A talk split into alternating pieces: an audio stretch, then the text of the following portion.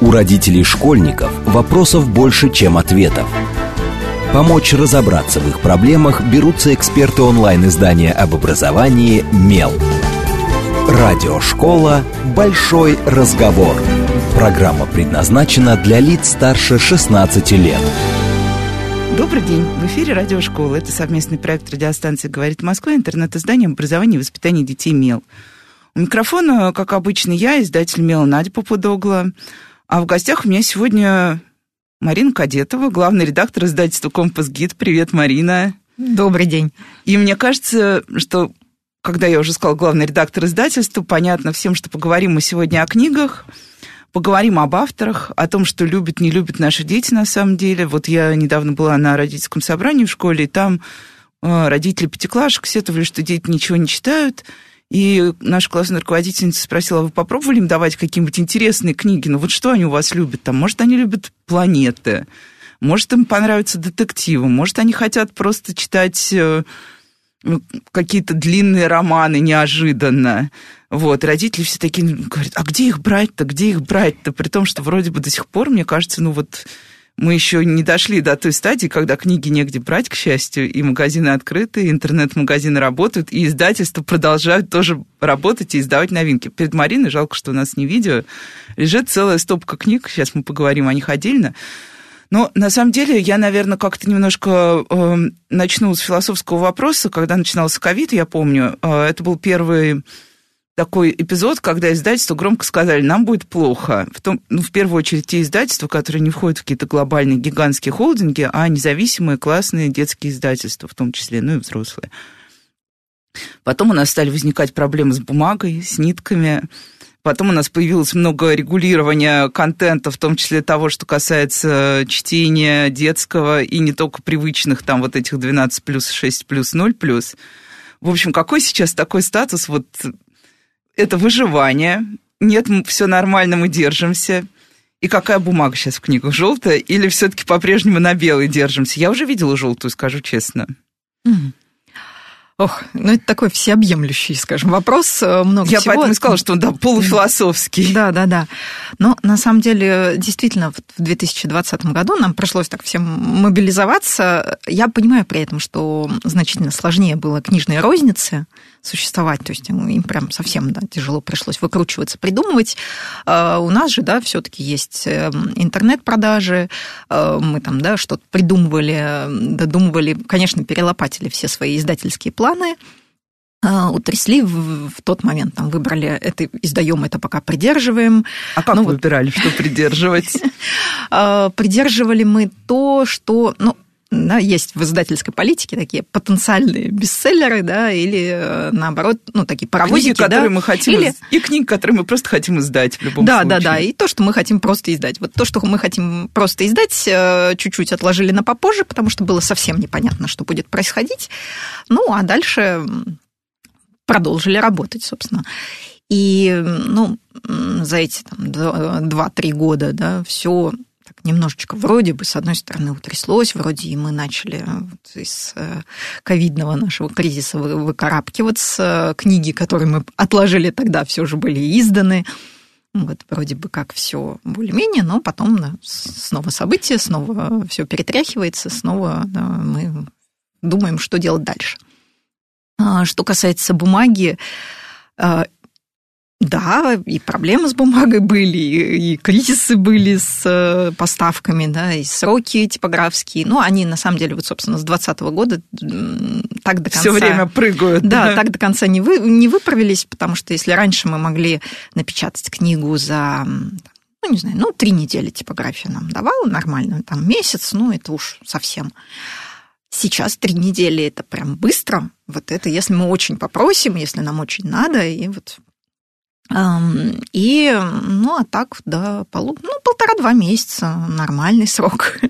вот. При этом, да, в издательствах, ну, не знаю, как в остальных, у нас э, уменьшились тиражи, и в том числе мы стали пользоваться такой услугой оперативных, скажем так, типографий, которые делают совсем небольшие тиражи, вроде 100-300 э, экземпляров.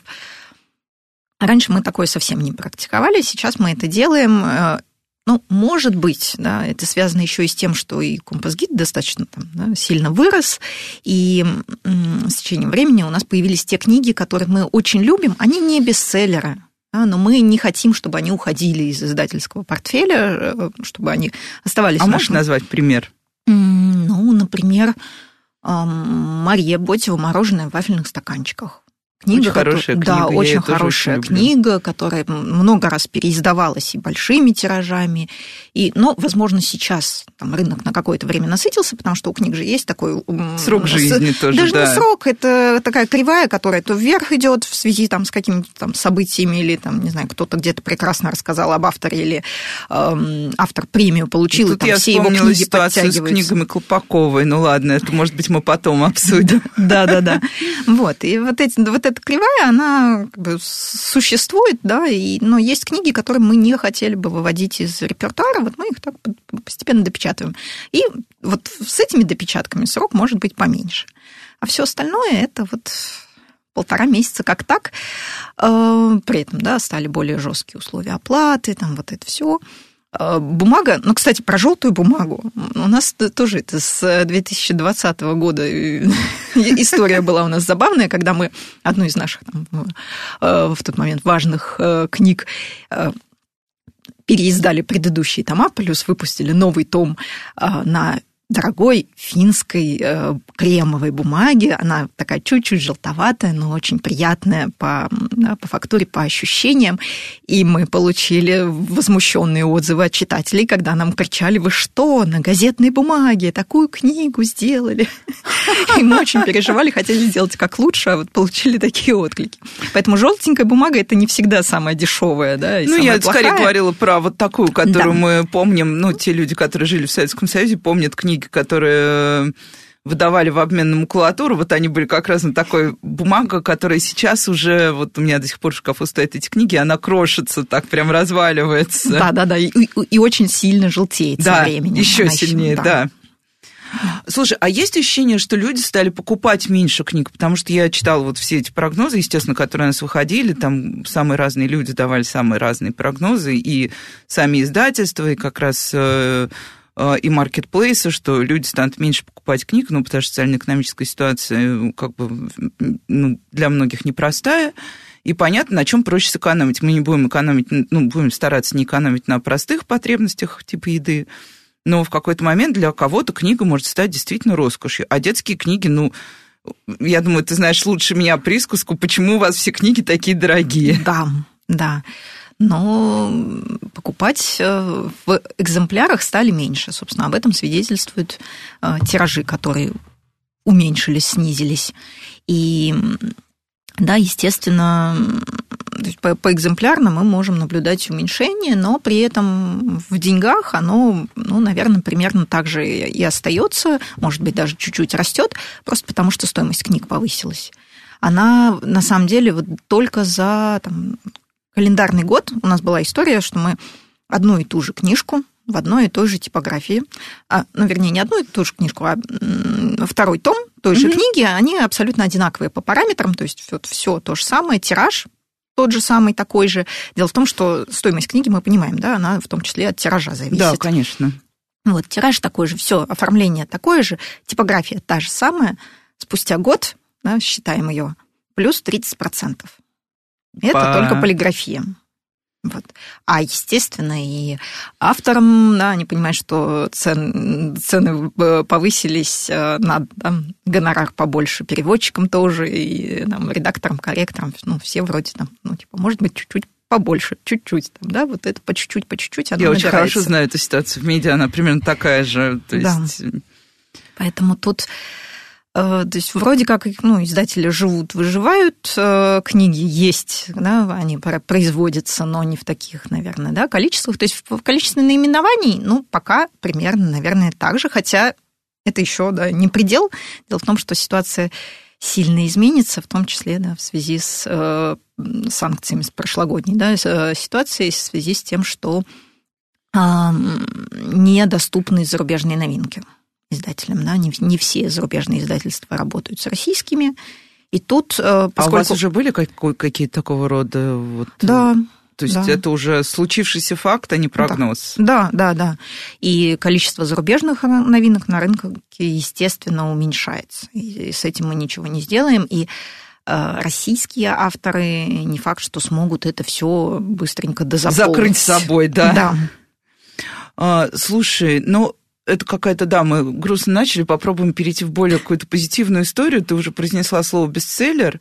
А, ну, у каждого издательства в портфеле, да, есть авторы, например, авторы или книги, которые прекрасно, великолепно продаются, и вот они угу. такие локомотивы всего. Вот а, мне всегда интересно, как издательство ищет этого автора. Можно ли предсказать, что вот именно этот человек... Вот я смотрю просто перед Мариной лежит книга Евгения Рудашевского. Вот я думаю, что, например, книги Евгения Рудашевского, возможно, бестселлер, но я совершенно... Сейчас это гипотеза. Вот. А, в общем, скажи, как вы ищете авторов, которые потом хорошо продаются и к которым дети выстраиваются? Я помню, как в свое время приезжал на нонфикшн ваш, э, ну, как бы, Ару Виньо, французский автор, который издавался в Компас-гиде, знаменитая многосерийная история про а, многодетную семью, и как к нему стояла такая очередь детей, что я, встав со своей книгой, которую я хотела подписать там для своих детей, поразилась, боже мой, неужели люди, дети действительно вот так фанатеют. Вот как найти этого автора, чтобы потом дети стояли в очереди? Если бы издатели знали этот рецепт, то у всех бы были бестселлеры. Э, на самом деле история с бестселлерами абсолютно непредсказуемая, но есть, э, там, у издателя есть возможность немножечко предположить, надеяться, да, То есть темы приложить усилия. Да, что-то вот, темы, стиль, стиль, не знаю, что да, такое. Да, да, да. Ну, то есть бывает такое, что издательство вкладывает довольно много там в маркетинг, и тогда да, ну, книга там, да. выстреливает, но она потом быстренько-быстренько спускается вниз, как только все эти усилия сходят. Ну, мы видим это на примере взрослых книг, да, когда да, да. книга месяц месяц э, во всех, я не знаю, радиоэфирах и у всех блогеров, а потом они забывают, и она да. исчезает просто. Да, да, да. И э, бывают такие ситуации, когда издательство на этой волне тут же там запускает второй тираж, и второй тираж встает, да, и не продается от слова совсем. Вот. Такое, да, бывает. Э, ну и опять же, у разных издательств э, разные Своё ощущения, понимание. да, разные ощущения, mm-hmm. представления о том, что такое бестселлер. То есть для одних э, бестселлер это там, не знаю, свыше 50 тысяч экземпляров, для других это 100 тысяч, а для третьих и 5 тысяч, вау, уже хорошо, какая хорошая, замечательная книга, как она классно продается. Вот. Для нас в Компас-гиде, ну, наверное, если книга, ну, в целом, да, у нас мы да, не, да, не да, гонимся есть... за бестселлерами, у нас э, есть ощущение, ну, то есть если книга вышла из первого тиража и переиздается, и а, для нее есть читатель, это уже здорово, классно, мы молодцы. А вот можешь назвать какие-то такие книги, да. которые уже давно с вами, и вот они да. до сих пор держатся? И в то же время есть да, однозначные бестселлеры, которым, ну, можно уже полноценно об этом говорить, тираж которых превысил, там, не знаю, 20-30 тысяч экземпляров, ну, то есть для нас это тоже достаточно хорошие цифры, там, или, не знаю, каким-то, может быть, приближается и к более высоким цифрам. Виктория Лидерман, календарь майя. Это я, да, ждала этого ответа, конечно же. Естественно, да. А, тем более в прошлом году вышел фильм на большие экраны с, с одноименным названием. Когда мы увидели, да, прочли рукопись э, этой книги, мы ну, подумали, вау, какая отличная детская книжка. Она не было мысли о том, что это там обязательно будет бестселлер, но мы понимали, что да, при хорошем, что называется, Стойкая. пиаре, да, да, да, что это э, классная такая приключенческая история про подростков, которые начинают жить в обратном порядке, да, каждый день просыпаются в предыдущем дне пытаются к себе ну, ну потом вернуться в реальность. Но опять же, там не, что в этой книге здорово, что в ней есть не только вот эта приключенческая составляющая, но есть и психологическая составляющая, та, которую мы всегда ищем в наших книгах, всегда она появляется в наших книгах. Э, это история о дружбе, о подростках, которые изначально друг друга не воспринимают. Да, они одноклассники, но они совершенно разные девочка из многодетной семьи, где там папа в тюрьме, мама болеет, а, мальчик из семьи военного, папа постоянно переезжает, меняет места да, жительства, и мальчик, мальчик не успевает друзей находить. Меняет школы. И мальчик из семьи профессора, там, любящая семья, замечательная бабушка, там, и все, и все. Они совершенно разные, они из разных социальных слоев, и они ну, умудряются подружиться к концу книги, и это невероятно здорово и хорошо показано, и в этом, собственно, наверное, мне кажется, успех книги не столько в сюжете, в том, что они живут в обратном порядке, вау-вау, им нужно из этого выбраться. Вот, и книга Лидерман, да, много лет э, издается, переиздается. С книгами Лидерман к нам приходят э, там, де, ну, и дети, и родители, говорят, а дайте нам еще что-нибудь Лидерман. Говорит, с нее мой ребенок начал читать. Спасибо большое. И на самом деле, вот, да, у меня дети еще достаточно маленькие, то есть там одному пять, другому семь. И э, мои дети сами где-то в интернете, ну, не, где-то в интернете, а в, на YouTube они ищут, постоянно слушают аудиокнижки, они сами нашли книги Лидерман начали слушать. И потом мне сказали, ой, мама, смотри, какая, какая хорошая книга, давай что-нибудь еще. Я говорю, ой, так это же нашего издательства книжка, да. Вот. И в частности, вот у меня да, с собой есть книга тоже удивительная девочка, потому что Лидерман в основном она пишет все-таки для подростков, но есть у нее книги для детей помладше. Вот удивительная девочка это такие старшие дошкольники. О, Там то есть, вот, да, да перед... я думала, что да, как-то школьной темы ограничивается. Да, да, да. Но вот, да, есть и для дошкольников, и младший сын, там, меня он в тот момент, да, еще, естественно, не знал, не понимал, там никакая там лидерман, не, не, для него это да, пустой звук. И он когда я начала читать, настолько там, этими историями проникся. Мы, не знаю, месяц ездили в автобусе в детский сад и бесконечно читали эту книгу. Некоторые рассказы по несколько раз перечитывали. А это сборник э, рассказов о девочке, которая живет в семье и ходит в детский сад. Ну и абсолютно вроде там какие-то жизненные истории с юмором написанные. Эм, но вот про жизнь. Чашку разбила, не, не хочет спать в детском саду, там, жениха себе выбирает или еще что-нибудь. Проще, да, да, да. Проще говоря, Абсолютно, да. да, понятные детям ситуации. Э, это здорово написано там, простым достаточно языком, детям понятно, близко. Вот, и действительно работает. То есть вот проверено на, на собственных детях, детях, скажем так. Ну, кстати, вот у меня, да, у меня ребенок чуть постарше, но он тоже с огромным удовольствием, когда был в начальной школе, читал вот эти вот рассказы для как раз про младших школьников и чуть постарше школьников, и для него это было прям супер расслабляющее чтение, ну, потому что бывает сложное чтение, которое как вызов, вот угу. он сейчас мучает гигантский роман, действительно, какой-то там, ну, не взрослый роман, хотя он недавно пытался почитать «Войну и мир», но быстро сошел с дистанции, скажу честно. А, вот. А здесь это вот было прям такое чтение, когда за вечер вот он сел в кресло, встал через три часа и сказал, мама, а есть еще что-то этого автора? Да. Вот та, такая да. история. Но да, с Викторией Лидерман все было ну, более-менее понятно. То есть ну, мы понимали, что эта книга ну, будет продаваться, скорее всего, будет переиздаваться. Да? Не, не представляли ну, тут, масштабов, знаешь, но тут в целом... не как критика или упрек, но просто это достаточно, скажем так, архетипичная да? литература для нашего мира. Вот, да, э, да. Тут понятно. А вот что-то да. прям неожиданное. А вот что-то, да, неожиданное. Есть у нас еще один такой важный паровозик э, и очень важная для издательства книга, о которой мы вот совершенно не, не знали, да, что с ней будет, когда собирались ее издавать. Это «Сахарный ребенок» Ольги Громовой. Вот я тоже ждала этого ответа, и я каждый раз удивляюсь, когда вижу, сколько уже прошел «Сахарный ребенок» с момента первого издания, меня это искренне просто вот ну, меня поражает эта история. Да, он был написан 10 лет назад, и, один, и 9 лет назад был издан. Когда ну, наш э, основатель издательства Виталий Сюсько пришел ко мне с э, мыслью, он ну, из тех издателей, которые активно участвуют в жизни издательства, э, пришел, говорит, вот тут разговаривал с Ольгой Константиновной Громовой, она вот рассказала о такой идее, набросках повести, которые у нее есть, эм, про девочку, которая жила в 30-е годы, ее папа был репрессирован, отправлен в лагерь, а они вот с мамой уехали. История основана на реальных событиях. Э, часть это действительно истории, записанные той самой Стеллой Нудольской, главной героиней повести девочки. Ну, там девочка Эля в начале повести ей 6 лет, ну и дальше она растет переживает разные достаточно сложные, подчас трагические события, но вот э, стойко держится, и вообще у них все, все замечательно. В тот момент я, скажу честно, очень так это скептически к этому всему. Ну, вот эти, Отнеслась, вот эти да. все книги про репрессированных, сколько да, мы их уже да, издали. Да, да. Эм, ну, вот, ну, еще одна, да, еще одни, ну, там, в тот момент казалось, мемуары. Да, ну, да, пускай да. даже, да, адаптированные, Потому что на рынке тогда было много, ну, да. Подобного рода литературы, я не говорю по стилю и по содержанию, а в целом как формат. Угу.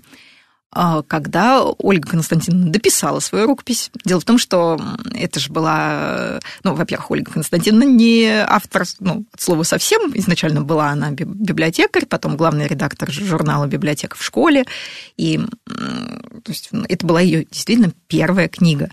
Она принесла нам идею и какие-то наброски первые, а потом вот ей было сказано, так, а сколько она писала? Три, три месяца, чтобы а, дописать.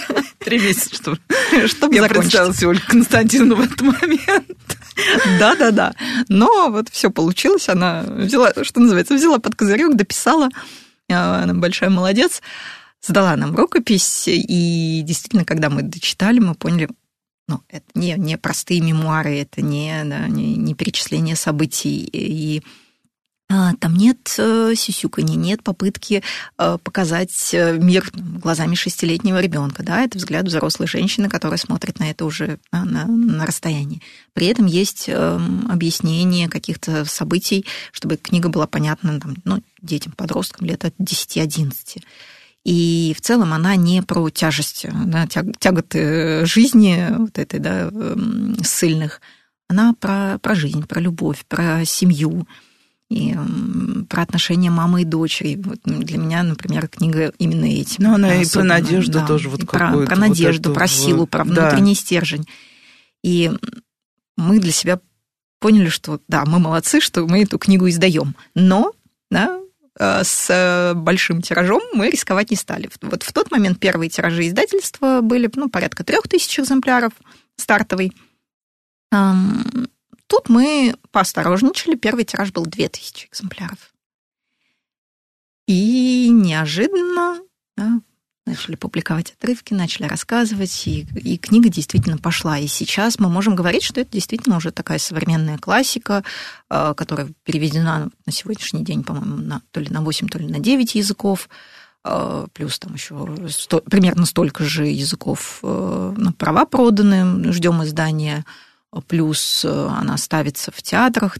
И не только в российских. Да, в э, центре Мейерхольда спектакль да, периодически идет, и, э, и любительские театры ставили, и всякие разные. Ну, то есть вот книга уже таким полноценным... Ну, я скажу, что еще очень любят педагоги, ну, те педагоги, которые не протокольно относятся к списку летнего чтения, потому что в хороших школах я всегда вижу в списках летнего чтения эту книгу да. для соответствующего возраста, ну, естественно. Да, да, да, она входит в списки литературы для внеклассного чтения и вот всячески живет уже своей такой полноценной жизнью, что не может не радовать. Слушай, ну а как вообще вот, э, вот тут пришел, да, Виталий Зюсько, например, сказал, ух ты, а в целом а искать новых авторов, я представляю, мне периодически знают, что я общаюсь с издательствами, пишут разные люди, говорят, ты знаешь, я тут написал книгу, а ты же всех знаешь, отдай мне, пожалуйста, контакт главного редактора, хочу ему отправить почитать, ну, ей или ей.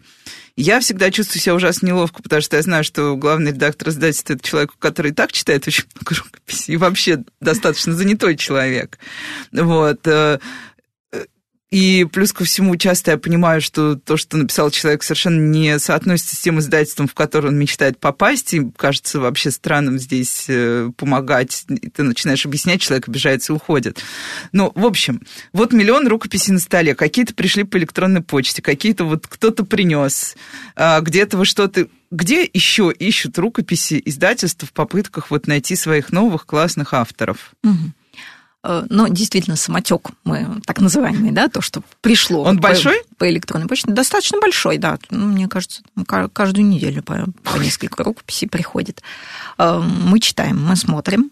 Да, то есть есть такой первый фильтр, где там сразу заглянули, ой, тема совсем не наша, ну, ну я конечно. там не знаю, например, какие-нибудь там переписанные на современный лад сказки народные, там, да, ну, это вообще, вообще ну, не, не наша не тема, да, не да. компас-гид там что-то отсеивается на таком первичном отсмотре, там, да, или, не знаю, какие-нибудь потешки для, для малышей. Э, есть издательства, которые это издают, мы не издаем. Ну, тут вот это как раз-таки задача автора изучать, что публикует издательство, что выходит, и отправлять рукопись именно туда, где оно может приглянуться. Вот сейчас мы приостановимся, на самом деле, потому что нам время уходить на новости, но сразу после этого все-таки дадим шанс всем мечтающим об авторстве узнать, как попасть в издательство. В общем, с вами Радиошкола, не отключайтесь. У родителей школьников вопросов больше, чем ответов. Помочь разобраться в их проблемах берутся эксперты онлайн-издания об образовании «Мел». Радиошкола «Большой разговор». Добрый день, в эфире снова радиошкола. Это совместный проект радиостанции «Говорит Москва», интернет-изданием образования и воспитания детей «Мел». У микрофона, как обычно, я, Надя Попудогла, издатель «Мела». В гостях у меня по-прежнему Марина Кадетова, главный редактор издательства «Компас Гид». Добрый день еще раз, Марина. Добрый день. А, для тех, кто прослушал первую половину или не знает ничего про «Компас Гид», я советую просто сейчас открыть поисковик, погуглить, и вы узнаете о том, как, сколько прекрасных книг выпустило это издательство. Вы сможете зайти на сайт, в соцсети, посмотреть и понять, что если у вас есть дети и нет книг компас-гида, то, очевидно, возможно, вы что-то упустили в своей жизни. Это совершенно точно. Здесь я говорю не как главный редактор, не как ведущий, а как э, просто мама, у которой дома тоже ребенок, который много читает, к счастью, сейчас, а до этого не читал вообще ничего. Но мы остановились с Мариной на очень важной теме, э, то, о чем мечтает любой человек, как недавно у меня на кухне дома книжный критик Сережа Сдобнов сказал, а графоманов-то сколько развелось. Определи всех, кто мечтает написать книгу. Но мне кажется, мечтать написать книгу и писать книгу – это прекрасный процесс, который тебе самому приносит удовлетворение, даже вне зависимости от того, издали его или нет, если издали вообще счастье. Вот. И вот вы отправили книгу в издательство. Марина уже сказала, что есть некий первый фильтр, когда оценивают просто на соответствие текста тематики, политики, тематики. Ну да. да, понятно, что если к вам приходит взрослый роман, вы тоже, очевидно, его не берете. Ну да. Вот. А вот если вам показалось, вот заглянули в рукопись, редактор говорит, Марин, посмотри, кажется, что-то стоящее. Дальше мы выстраиваем такой порядок чтения рукописи. У нас есть своеобразная очередь, э, в которой иногда что-то вклинивается, но в целом, да, это вот э, э, просто очередь, в которой мы читаем то, что к нам пришло. А, мы понимаем, там, у нас планерки каждую неделю, мы понимаем, что к определенной да, планерке вот за неделю, ну сколько там, ну, 7-10 авторских листов мы можем осилить.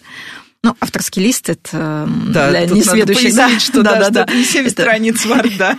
Да, да, да, это порядка 40 тысяч знаков, ну, то есть это там 102, ну, там, в зависимости от того, как оно напечатано. Но в целом это такая средняя книжка 200-300 э, страничек да, то есть своим ходом, помимо того, что мы еще читаем ну, да. все, все, что у нас все, в работе. Уже, да, в процессе, да. в живом. А вот, ну, там 200-300 еще страниц текста мы можем осилить за неделю дополнительно.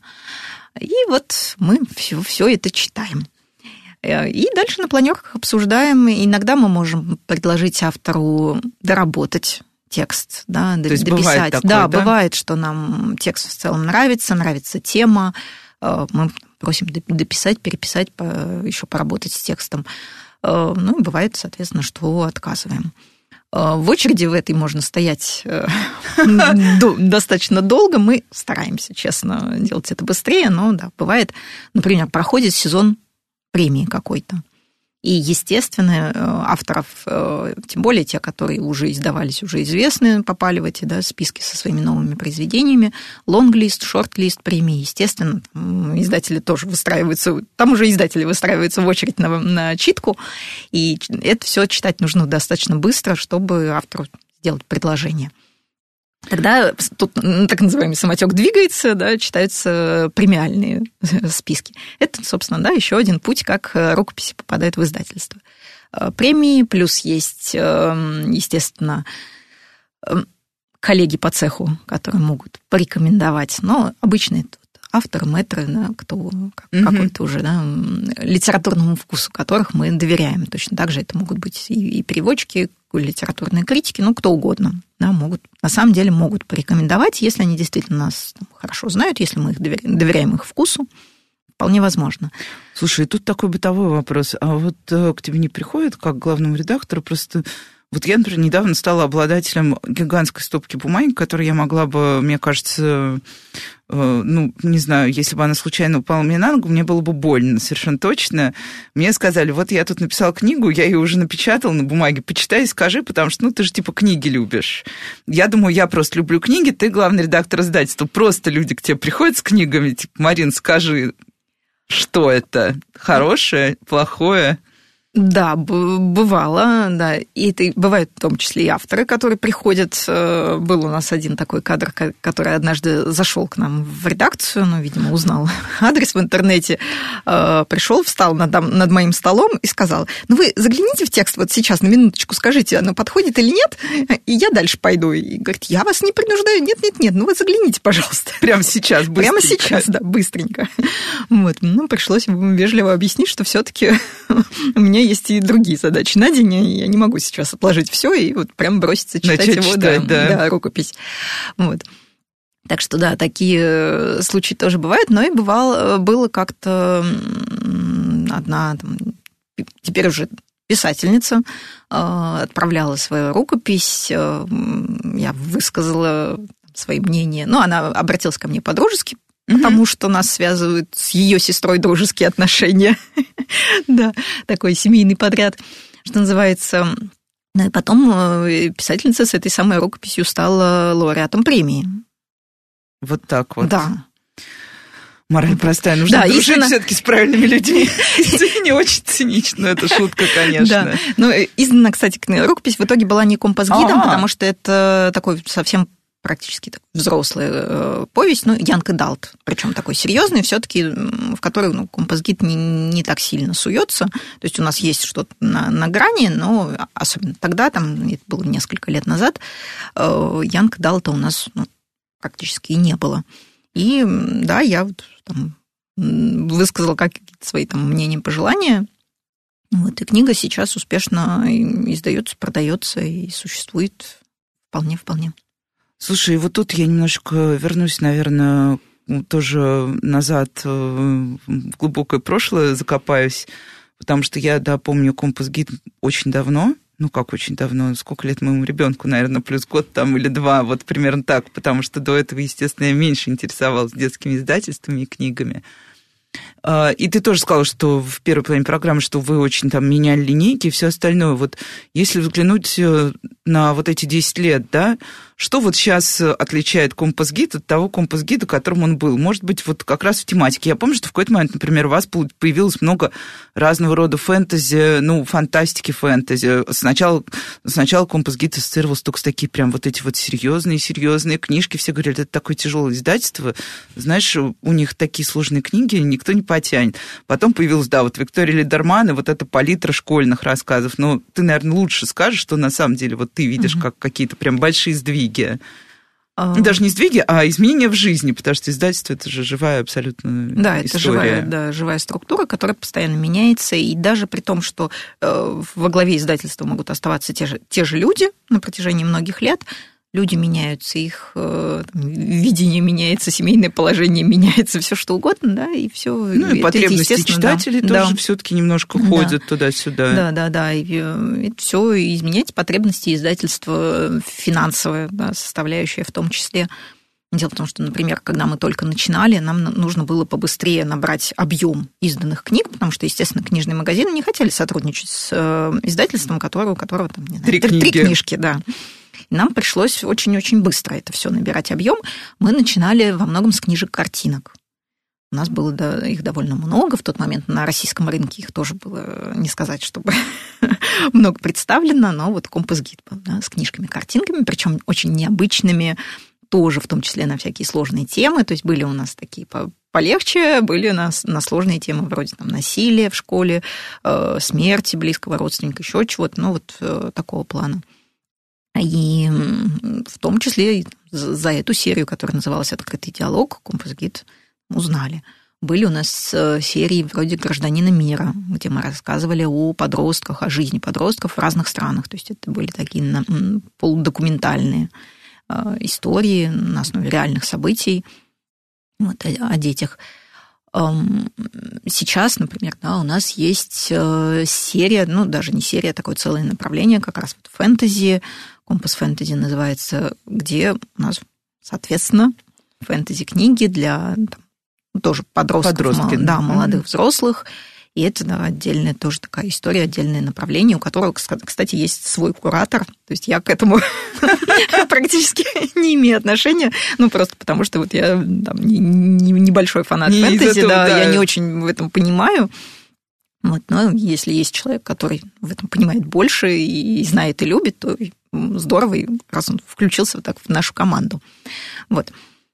И компас-гид, да, ну, меняется, опять же, но есть э, некие вещи, которые остаются неизменными. Эм, для нас да, всегда было очень важно актуальность книжки. Тут э, от этого никуда не убежишь. Причем актуальность э, это не что-то вот такое из, да, ну, из, ново, момента, из новостной да. повестки, да, да, да, это, то есть это не то, что вот о чем прямо сейчас нужно срочно рассказать, опять же, да, учитывая то, сколько времени уходит на то, чтобы книга была написана, mm-hmm. да, и была издана. Это может быть там, года два. И актуальность э, это и про, про дружбу, про любовь, э, про отношения. То да, есть то, что имеет отношение к ребенку да, да. То, о чем ну, нам хочется поговорить с детьми, о чем нам хочется, чтобы взрослые поговорили со своими детьми. То есть это могут быть и сложные действительно темы. То есть у нас была в свое время и книга, где появлялась проблема и педофилии, и да, детского труда, и вот, вот всего чего угодно. Да, и это могут быть, вот как Виктория Литерман, замечательные там, школьные истории, где вот дружба, э, понимание себя, там еще что-то. И э, потом, естественно, для нас важно литературное качество текста, потому что какие-то вещи можно исправить, какие-то невозможно. Сложно. Это называется «Я три раза перепишу этот текст, но лучше он не станет». У нас в редакторе это вот называется так определенный тип текстов, печальное название. Да-да-да. Когда ты понимаешь, что текст придется вернуть автору, и лучше даже дальше не связываться. Да, это вот как раз э, истории бывали у нас, когда мы, возвращаясь да, к истории рукописи, когда мы просили автора доработать текст, он вроде переписывал как бы вроде бы под наше пожелание, но все равно ну, не, не то, не, не, не, склад... хорошим, да, да. Не, не складывался этот текст, не получалось. Ну, такое, к сожалению, тоже бывает. И еще одна очень важная вещь – это позиция автора. Причем это, ну, там сложно определить. Я не скажу, что мы прям, не знаю, там, по, заполняем анкету. По, да, да, да, или там по социальным сетям отслеживаем, что там автор пишет или где высказывается, еще что-то. Но это вот некое ощущение общности, когда ты на, на одной волне или не на одной волне. Э, когда э, в тексте автор, да, он же высказывается, да, текст это высказывание когда он транслирует какую-то свою идею, мысль, э, ощущение, и вот совпадаем, не совпадаем. Да, То это есть, в мире может есть быть... такая присказка, что мы не бьем детей. Вот. Да. Это один из критериев, почему в команде мела не может оказаться человек, который поддерживает э, бытовое насилие. Да, все. Да, вот, э, ну и в текстах, собственно, все, все то же самое. И то есть, есть авторы, которые стали авторами компас-гида, да, мы Э, их там, не знаю, сопровождаем с первой книги, потом все, все следующие книги тоже выходят у нас. Это, ну, не знаю, как там, тот же Евгений Рудашевский. А первая же книга «Ворон», да? Или... Первая книга «Брат мой Бзоу». А, «Брат мой Бзоу», точно. Да. А, я просто как раз, когда ты начала говорить про авторов, которые вот так приходят, и потом вы их сопровождаете, я стала судорожно вспоминать, какая была первая книга Рудашевского, потому что я сначала думала, что это будет автор, ну, не знаю, почему-то у меня было ощущение, что, ну, две-три книги, и все. А потом раз, и сейчас я уже запуталась во вселенной Евгения Рудашевского. Ну, пара десятков, да. Автор, который ну, пишет постоянно, приносит нам свои новые, самые разные рукописи, да, и там и приключенческая литература, и какие-то вот проблемные, скажем так, книги на какие-то достаточно острые темы, и там, автор интересуется в том числе историей культуры и э, копается да, вот в каких-то психологических особенностях человека и так далее. Ну, то есть там есть, есть из чего выбрать. И вот э, так увидеть, наверное, да, автора, ну, не знаю, мне кажется, могут не, не все издатели, не все издательства. А, ну, компас гида, мне кажется, сложилось такое свое видение, сложилось свое ощущение, свое понимание авторов, как, какими как, они, какой да, наш автор, да, да, какими они будут. И ну, очень, на самом деле, здорово, приятно слышать, когда там, писатели где-то нам рассказывают, что мечтают попасть в компас-гид. Не, ну это на самом деле правда. Ну, я тут посмотрела на часы, увидела, что у нас 10 минут остается. Может, ты порассказываешь про книги? Жалко, что мы не можем показать, но просто потому что я знаю, что всегда все ждут чего-то полезного в конце эфира. Мне кажется, вот сейчас можно будет взять ручку и записать что-то полезное, прямо не послушать только наше рассуждение. В общем, да. что тут у тебя сложено, да? Да, у меня тут новиночки, которые выходили в конце прошлого года, вышли в э, начале этого. Э, Начнем с таких более развлекательных историй, потом перейдем к чему-то более серьезному.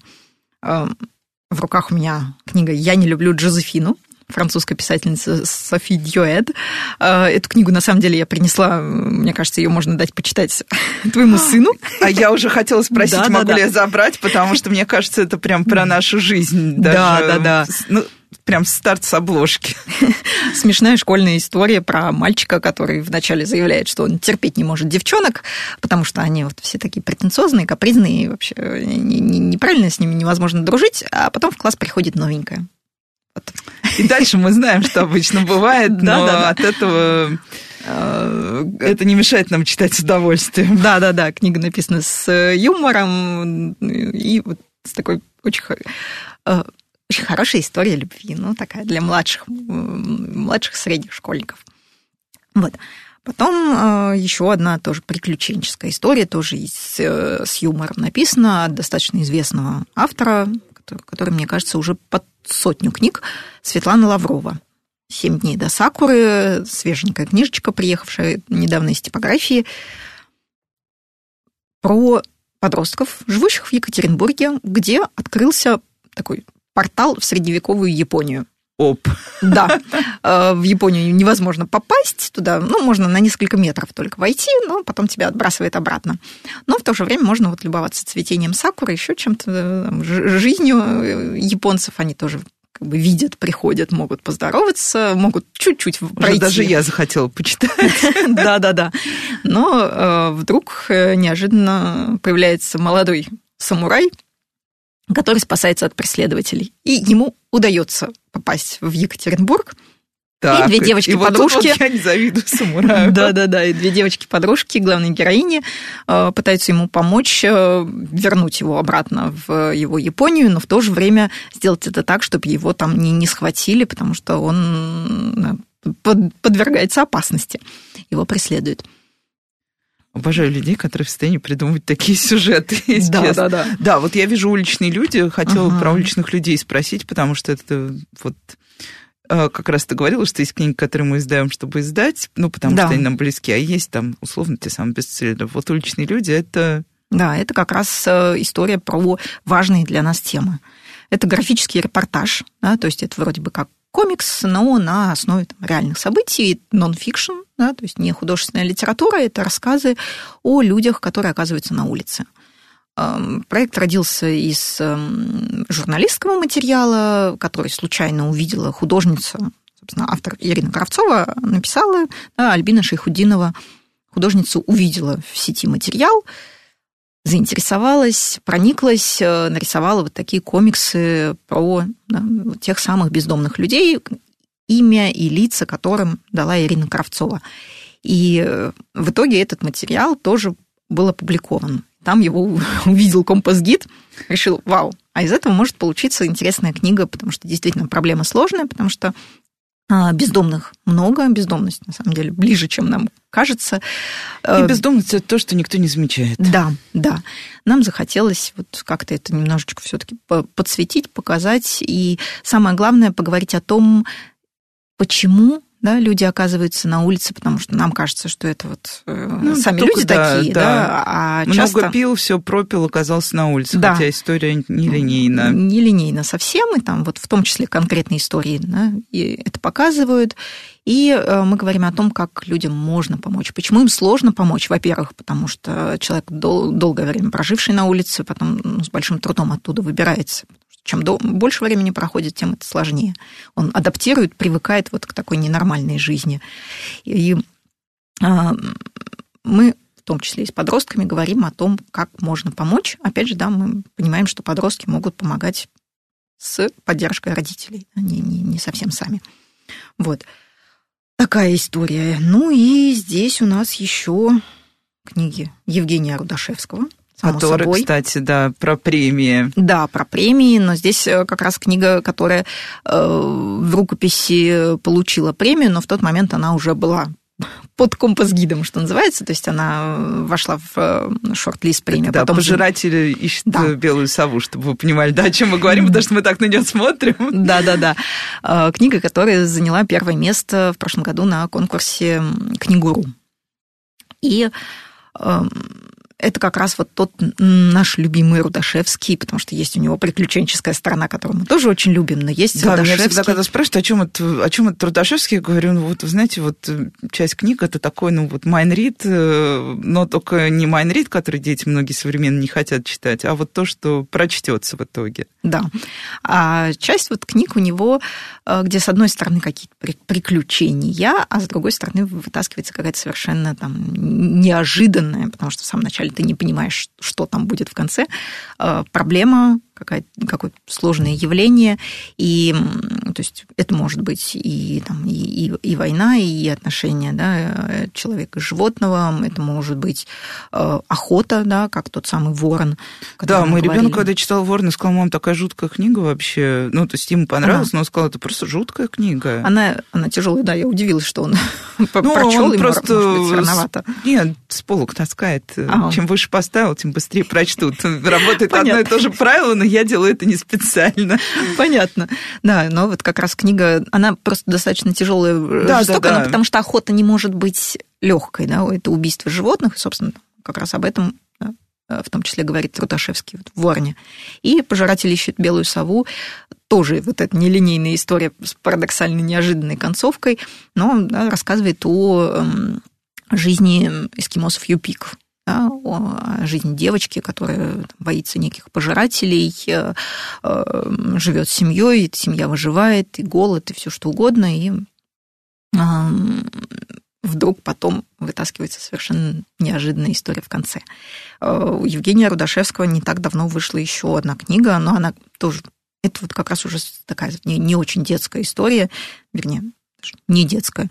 «Зверь 44», история о подростках, ну, даже вот антиутопия, скажем так. Да, я вот а, смотрела а... на обложку и хотела сказать, что да, отдают котлованам, и ты произнесла в этот момент антиутопия. Да. Ну, с обложками у нас, мне кажется, все, все в порядке, мы стараемся попадать э, под ощущение, которое дает э, текст книги. И «Зверь 44» — это достаточно такая жесткая история подро... Э, ну, как бы о героях, которые делают неприятную, но очень важную работу. Вот. Тут э, тоже вот не хочется вдаваться в э, текст, да, мне кажется, что да, мы должны... не будем э, спойлерить. Пусть да. те, кто заинтересовался, откроют хотя бы какой-нибудь знакомительный фрагмент и попробуют... Да, почитать. Да, почитать. Да. Ну и вот я говорила сегодня о том, что компас-гид открывает авторов да, и сопровождает течение там, многих лет с э, разными их книгами. Анна Зинькова, писательница из Минска, э, пишущая на русском языке. Эм, новая ее книга «Те, кого не было», э, тоже невероятно потрясающая такая, вот это очень подростковая как раз история, то, за что мы очень любим Аню Денькову, когда она очень четко выхватывает истории взаимоотношений взрослых и детей. Да, и это уже ее пятая, по-моему, книга в мне очень нравится, что она не пытается использовать вот этот квази-подростковый язык, который губит многие подростковые книги. Да, да, да. Аня, ну, мне кажется, она вот где-то, где-то там примерно оказ... оказалась. И а, говорит с подростками на действительно понятном языке. Мне это невероятно нравится. И это тоже скажем так, не самая обычная, не самая простая книга. Там разные очень проблемы поднимаются, но совсем-совсем свеженькая. Ну, у нас буквально минутка. Вот тут, наверное, будет время спойлеров. Давай ты еще скажешь, что мы ждем из того, что сейчас нельзя принести, но вот что-то, что уже точно будет. И вы сами ждете. Я знаю, что издательство всегда ждет каких-то книг. Вот они уже есть, они mm-hmm.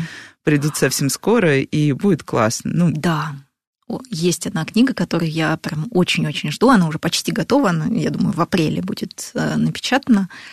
Э, писательница из Казахстана Аделия Амраева, э, которая тоже публикуется в том числе в разных издательствах, но нам она принесла такую особенную книгу. Называется «Я король» с вопросительным знаком. Это книжка-картинка будет. Да, то есть вот тут неожиданно мы возвращаемся. Да, да. сделали кольцо, да. Да, да, да. Книжкам, картинкам. Это история о разных детях и о том, как важно оставаться человеком.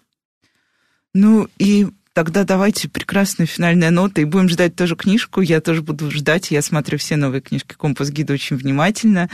А, спасибо большое всем, кто нас слушал. И до встречи на следующей неделе. С вами была Радиошкола. Спасибо, до свидания.